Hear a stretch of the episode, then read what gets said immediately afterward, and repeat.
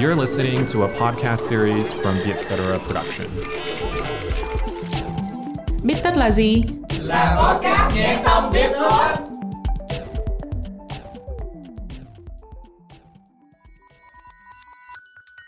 Bích tất tâm lý là nơi chúng mình biến những nghiên cứu hắc não thành kiến thức dễ tiêu.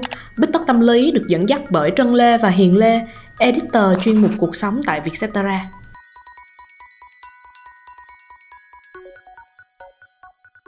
Trân, cuốn sách bữa chị cho em mượn, em đọc đến đâu rồi? Um, em chưa đọc hết chương đầu nữa chị.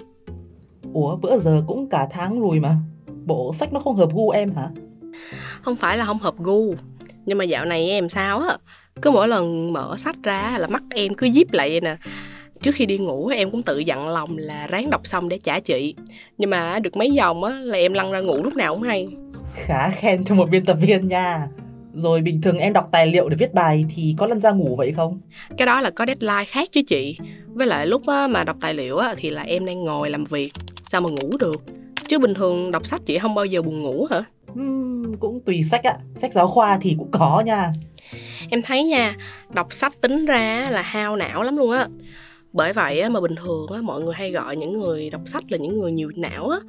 Thì khác với xem phim hay là coi top top, đọc sách đòi hỏi não mình phải vận động nhiều hơn.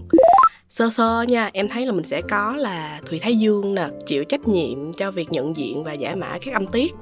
Thùy Tráng giúp cho chị có thể hiểu được các chữ cái và từ vựng nè.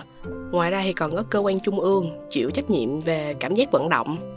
Chẳng hạn đi, nếu mà nhân vật ở trong cuốn sách mà đang chạy á thì các tế bào thần kinh trung ương á sẽ kích hoạt để cho chị có cảm giác là chị đang chạy luôn á. Hoặc là hệ viền phụ trách kích hoạt cảm xúc. Đó là lý do mà chị có thể đồng cảm với lại nhân vật ở trong sách á. Nhìn chung á thì bên cạnh những cái vùng não chịu trách nhiệm xử lý ngôn ngữ thì mình cần phải huy động thêm cả vùng não liên quan đến quá trình xử lý cảm xúc và nhận thức cấp cao nữa. Bởi vậy mình mới dễ mệt và buồn ngủ khi mà đọc sách đó chị. Nhưng mà khi mà coi phim thì vùng não cảm xúc của mình cũng hoạt động mà nhỉ? Vì thỉnh thoảng mình cũng có khóc khi coi phim mà. Thì khi mà thấy một cái nhân vật ở trong phim khóc á, nó khác một cái là lúc này là hệ thần kinh phản chiếu của chị sẽ tự mô phỏng lại cái hành động khóc. Tuy nhiên khi mà đọc sách thì chị phải vận dụng đến việc liên tưởng nhiều hơn. Để dễ hiểu đi, nếu mà so sánh giữa việc coi phim, đọc sách với ăn uống á, thì coi phim á, giống như chị đi ăn nhà hàng vậy á, mọi thứ đã được bày biện sẵn rồi. Còn đọc sách sẽ giống như chị phải nấu ăn á. Cũng có một vấn đề chị hay gặp phải khi đọc, đấy là mỏi mắt ạ nhiều khi chị buồn ngủ không phải là vì sách chán đâu, mà là do mỏi mắt quá nên là phải nhắm mắt lại nghỉ, xong ngồi ai dè ngủ luôn. Nhìn đọc sách vậy thôi á, chứ lúc này cơ mắt của mình chuyển động nhiều lắm luôn á. Tại mình phải theo sát mặt chữ rồi chuyển dòng mà. Thì nó cũng giống như cơ bắp thôi. Khi mà mình tập thể dục nhiều thì cơ bắp cũng có thể mỏi, cơ mắt mình cũng vậy á.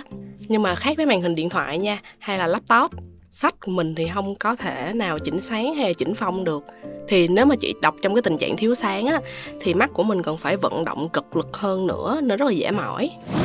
Em kể chị nghe, hồi bé em hay lén bố mẹ nửa đêm rọi đèn pin đọc Harry Potter. Xong rồi có một lần em đọc xong mỏi mắt quá ngủ quên. Cái sáng hôm sau em bị bố mẹ đánh đòn á.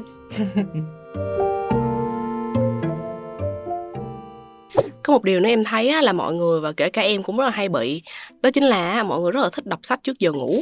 Ví dụ cảm giác mà đánh răng rửa mặt xong rồi leo lên giường dở cuốn sách ra nó rất là sướng á. Rồi xong thay vì đọc gì thì em ngủ luôn đúng không? Cái này chị biết mà. Ừ, nó hay vậy lắm á chị tại giường ngủ mình đâu có được thiết kế để đọc sách đâu. Thì uh, có một cái người ta gọi là phản xạ có điều kiện. Thì tức là những cái phản xạ mà chị hình thành ở trong đời sống thông qua quá trình lặp đi lặp lại đó. Ví dụ nha cơ thể chị sẽ hay đói mỗi khi đến gần cửa ăn. Tại vì ngày nào chị cũng ăn đúng giờ nên là chị sẽ vô tình huấn luyện cho cơ thể phản xạ này. Leo lên giường đi ngủ cũng y chang vậy á. Lúc này thì não chị biết là chị đang cần đi ngủ thôi chứ đâu phải là giờ đọc sách đâu. Nhưng mà không hiểu sao á nằm trên giường bấm điện thoại thì mình lại tỉnh như sáo là sao nhỉ? Thì uh, do mạng xã hội nhìn chung á, là hoạt động theo cơ chế phần thưởng tức là mỗi lần chỉ lướt đến một cái bài đăng ảnh chó mèo chẳng hạn đi hoặc là những cái tin giật gân nào đó thì não sẽ tiết ra dopamine làm cho mình hưng phấn. Chưa kể là ánh sáng xanh từ màn hình điện thoại cũng làm cho mình khó ngủ hơn. Đọc sách thì nó không có vận hành theo cơ chế đó. Vậy thì có cách nào để mà khắc phục không nhỉ? Chứ nhiều lúc chị cũng thấy sâu hổ lắm vì kiểu một năm đặt mục tiêu đọc 10 quyển sách bây giờ chưa được nửa nữa. ok, vậy để em bày cho chị vài tips nhỏ nha. Ví dụ á, thì à, thay vì nằm trên giường thì chị có thể set up một cái góc đọc sách nhỏ trong phòng. Nhìn chung á, thì lúc mà chị ngồi á, thì chị dễ tỉnh táo hơn là khi chị nằm. Còn nếu mà buộc phải ngồi ở trên giường để đọc á, thì em có một mẹo nhỏ là chị nên đọc trước khi đánh răng rửa mặt. Như vậy sẽ phòng hờ được cái chuyện là chị thoải mái quá cái xong lăn ra ngủ giữa đường.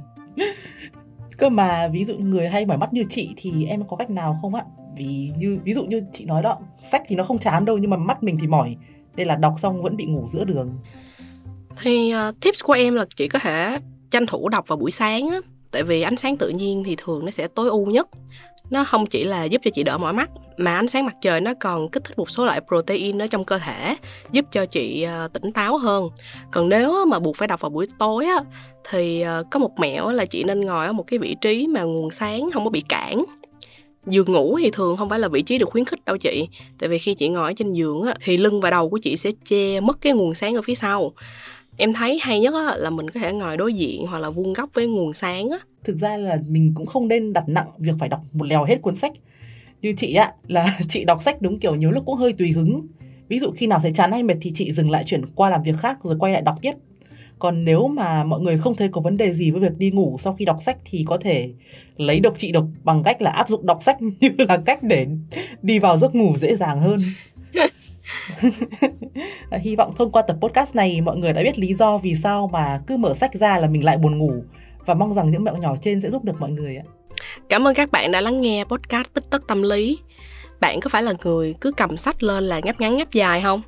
Nếu bạn biết thêm một nguyên nhân hoặc là một mẹo hay nào đó mà chúng mình chưa đề cập, hãy gửi email về cho hòm thư bích tất a vietcetera com để góp ý cho chúng mình nhé. Hẹn gặp lại các bạn vào podcast tuần sau.